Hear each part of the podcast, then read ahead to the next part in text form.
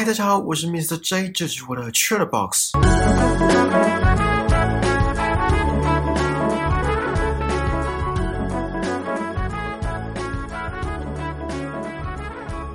上礼拜跟大家聊完 Netflix 的原创韩剧《鱿鱼游戏》的上半部，不知道大家有没有去把它追完？最近红到我身边大部分的人都看过了，追完的听众你们觉得好看吗？是不是会不自觉的跟日剧《经济之国》的闯关者做比较？如果有做比较的话，你们觉得哪一部比较合你们的胃口？上次有提到剧中的6个游戏，还有简单讲一下各个游戏的规则，剧情的部分就没有琢磨太多。接着提到李正宰饰演的男主角虽然穷，可是还是很善良，被高利贷追着跑撞到人还是会道歉，回家途中还会喂路上的野猫吃东西。如果寄生上流的台词是不是有钱却很善良，是有钱所以善良，那这部剧是不是就可以改为贫穷却很善良，而不是贫穷所以善良？之后就来到男主角跟孔刘打色牌的部分，这一幕我认为是在暗讽有钱人的自尊无法轻易的被践踏，因为有钱，而穷人的自尊却要用肉体来保护，因为没钱。讽刺的是，男主角过程中并没有遭受到任何的胁迫，在被挨了几次巴掌之后，他还是继续游戏，继续贱卖自己的尊严。也有问大家，如果现在有人跟你说你的命值200多万，你们会有什么反应？还讲到其中一位参赛者说，现在终止游戏的话，只对被淘汰的人有好处，只有他们可以拿到1亿韩元，赢的人是我们耶，这像话吗？这一幕描绘了人在被逼到绝境时会选择对自己有利的方式，或许也可以说在利诱的情况下，不小心显露出人类的本性。接着有一幕是面具下的红衣人居然是一位年轻人，一位眼神冷血又空洞的年轻人，暗讽当今社会的年轻人对于人生、对于未来毫无希望，没有任何寄托，更是在嘲讽在外面世界的现实世界，年轻人不管怎么努力都还是沦为底层阶级的人，即使还是有阶级制度，不过或许在这座岛上的阶级制度比外面世界的阶级制度还要公平。好，回顾结束。今天内容有点多，我们赶快开始吧。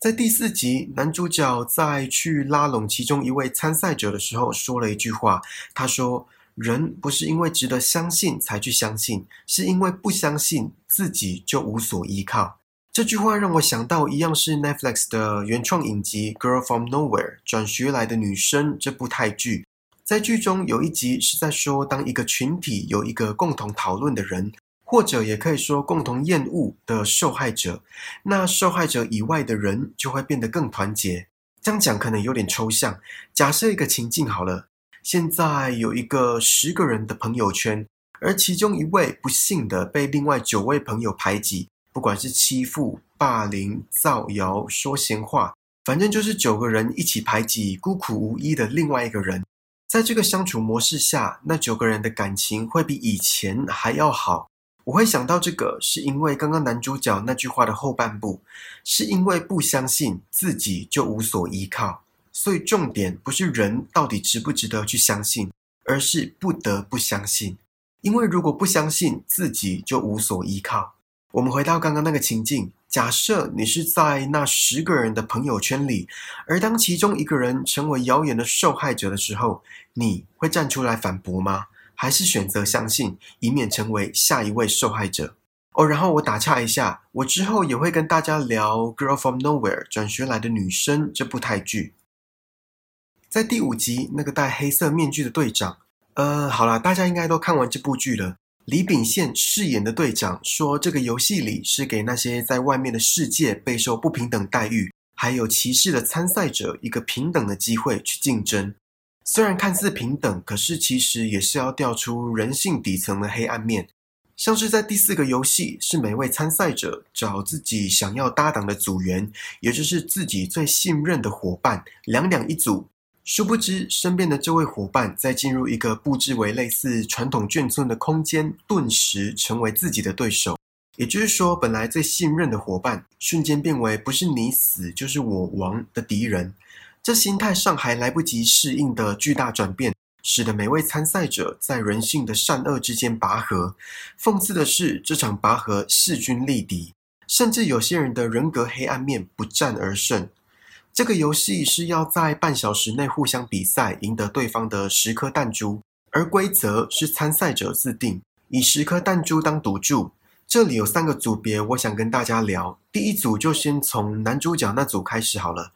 男主角是跟一位患有脑瘤的老爷爷一组，也就是要跟他玩游戏。可是因为老爷爷失智症发作，不能配合玩游戏，再这样下去2个人都会送命。情急之下，本来前几集都很善良，都很为别人着想的男主角也抛出狠话。他说，也许你觉得自己脑子里长瘤迟早都会死，可是我一定得活着离开这里。这一幕讲人在情急之下，就算再有同理心，心地再善良，也会失去理智。而终于老爷爷愿意配合后，一路领先游戏。在男主角剩最后1颗弹珠之时，男主角对老爷爷说谎了，骗取了老爷爷的弹珠，而骗取的不只是弹珠，还有老爷爷的信任跟性命。最后才知道，原来老爷爷根本没有失智，在整个过程中是自愿被男主角骗的。即使如此，还是把仅剩的1颗弹珠给了男主角。在这里，老爷爷饰演的是看重彼此承诺的好伙伴，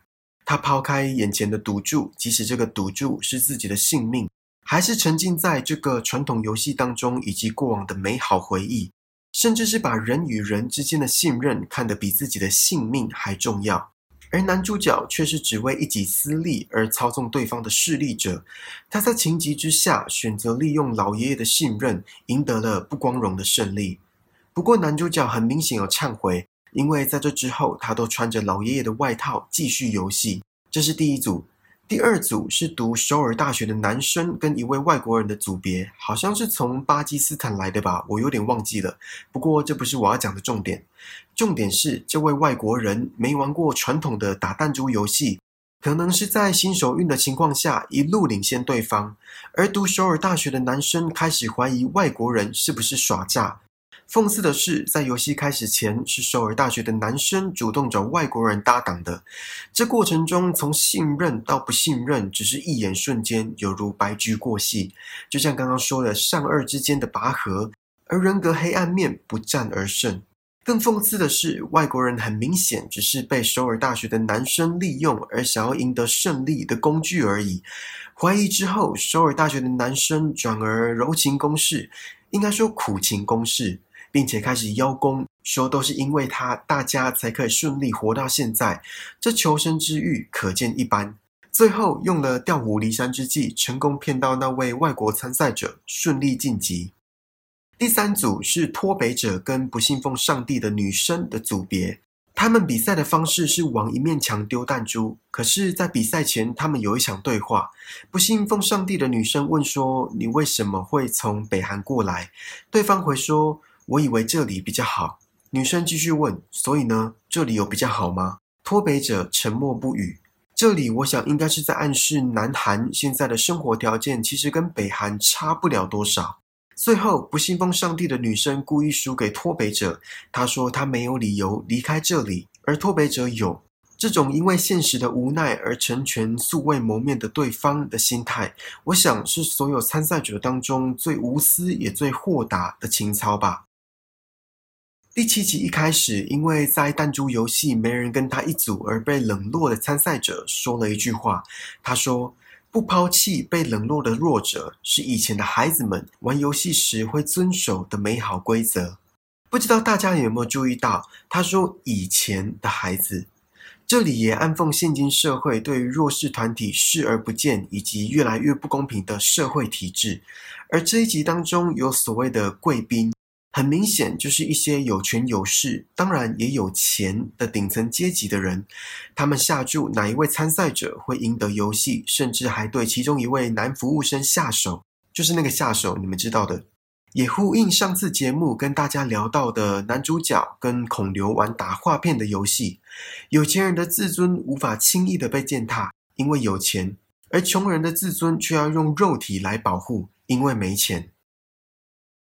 第5个游戏是要参赛者们先选择游戏的顺序，然后走过一座装有18对一般玻璃跟强化玻璃的桥。一般玻璃连一个人的重量都无法承受，而强化玻璃可以承受2个人的重量。顺利到达桥的另一边的人就晋级，时间限制16分钟。时间一到，桥上的所有玻璃都会应声爆炸破裂。也就是说，如果还在桥上的话，就会从高空坠地送命。我发现这部影集很喜欢高空这个元素，越后面顺位参加游戏的人越有利于生存，可是还要考虑到时间限制的因素。前面顺序的人就是敢死队的意思。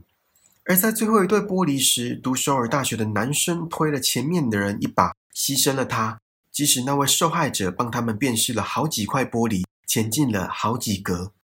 刚刚讲到参赛者们要先选择进行游戏的顺序，有一幕是其中一位参赛者要男主角把1号这件衣服让给他，因为他在过往的人生总是看着别人选择，没有为自己好好的活过，所以这次他想要成为自己人生中的主角。可是就像刚刚说的，选择1号可以说是赔上性命的几率最高的人。这一幕也体现了人在面对命途多舛的百般无奈，可能有些时候终于鼓起万分的勇气为自己拼搏，可能有些时候终于为自己踏出沉重可是坚定的那一步，期盼未来或许可以翻身，或许可以看到一线曙光，可是到头来却是一场空，甚至赔掉自己的人生，又讽刺又写实。接下来我想跟大家聊聊在第8集一开始，男主角跟首尔大学的男生的那场对话。首尔大学的男生在前一个玻璃桥的游戏牺牲别人的性命以获得晋级的资格。男主角问说为什么要把他推下去，对方回说运气好选到了最后面的号码，所以心胸变得很宽大嘛。这句话听起来是不是很酸？男主角在这场游戏当中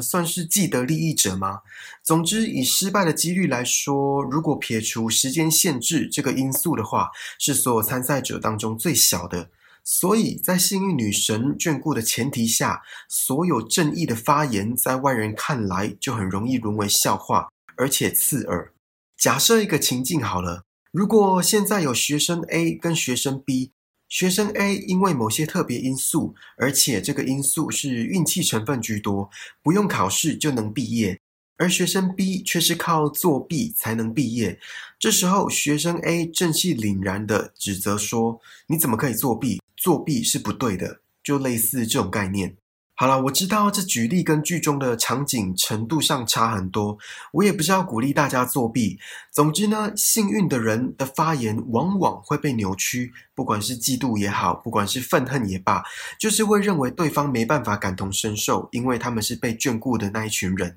说不公平吗？即使这个游戏倡导给予参赛者公平的机会去竞争，可是运气这种若有似无的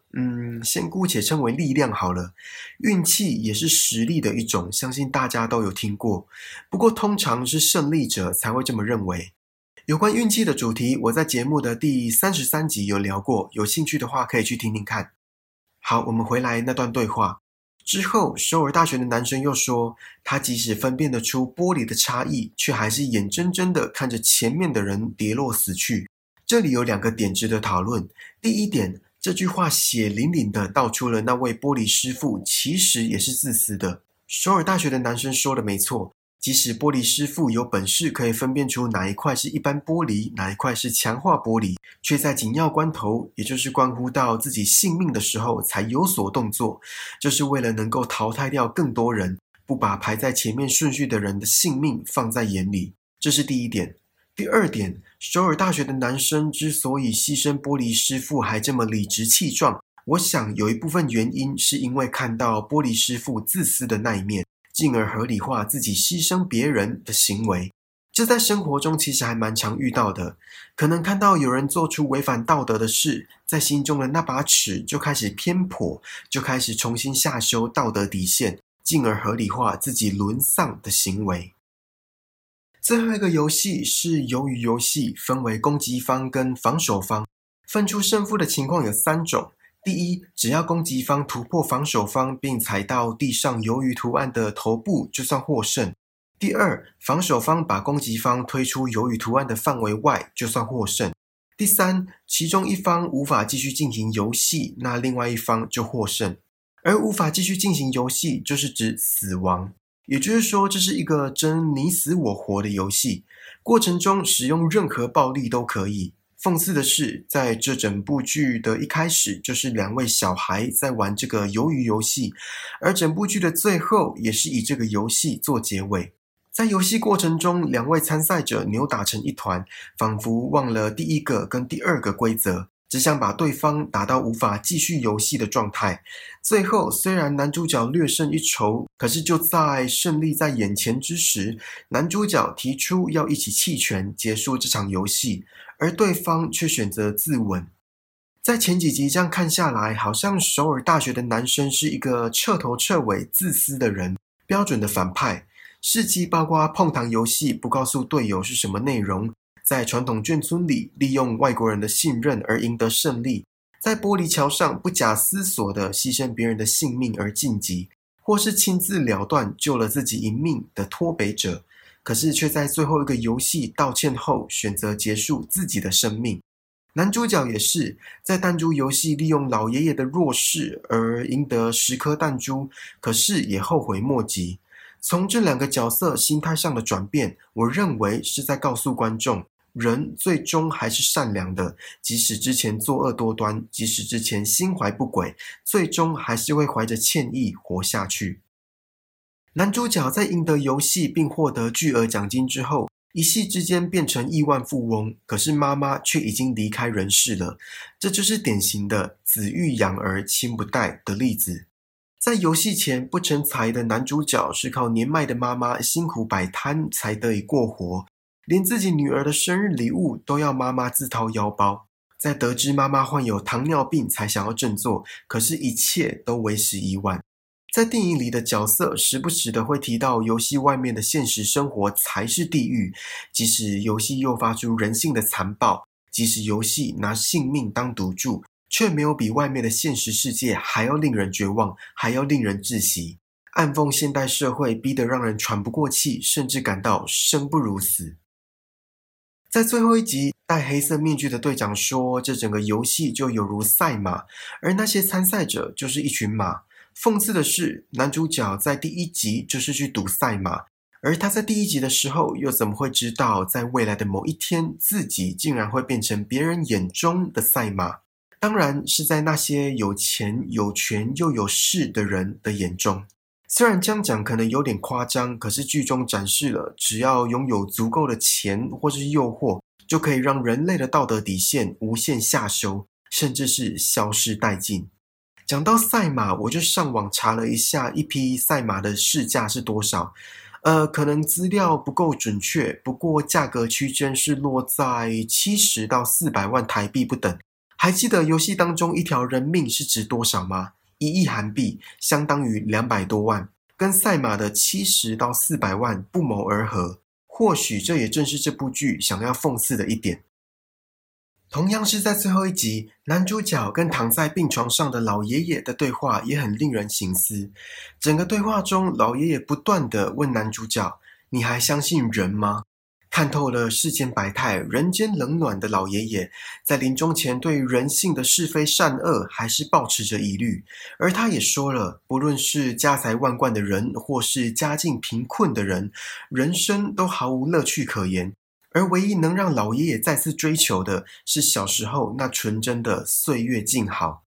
他也说了，那笔钱是你的运气和努力所换来的报酬，你有权利可以花用。这句话看似平铺直叙，可是却蕴含某些寓意。如果把整场游戏看作是职场上的竞争，在竞争过程中，努力当然不能忽视，可是在许多环节，运气也是不容小觑。比如说第2个游戏碰糖选图案的形状，拔河游戏选组员，弹珠游戏猜测对方手中的数量是单数还是双数，玻璃游戏开始前的选号码，还有在桥上每前进一格的2选1，这些都跟运气有关。如果再把这些情况带到职场上，或许获得升迁的人就是刚好碰糖游戏选到三角形图案的人，就是刚好拔河游戏选对组员的人，就是刚好弹珠游戏每猜必中的人，就是刚好玻璃游戏选到最后一个号码的人。还有那句话的后半段，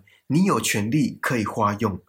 男主角因为获得的巨额奖金是用400多条人命换来的，在罪恶感的谴责之下，1毛钱都没花，这是比较极端的阐述手法。如果再带到现实生活中的任何竞争，比如说考取限定名额的学校，考取某项证照，争取某个职位等等，落选者一定有某些损失，比如说时间成本、金钱投入。虽然没有像剧中以人命当赌注那么夸张，那难道那些获选的人就不应该享受得来不易的果实吗？大家应该没有看过胜利的人因为其他落败者的损失而选择放弃资格的吧？不过我倒是想知道，如果你们是男主角，会花那456亿吗？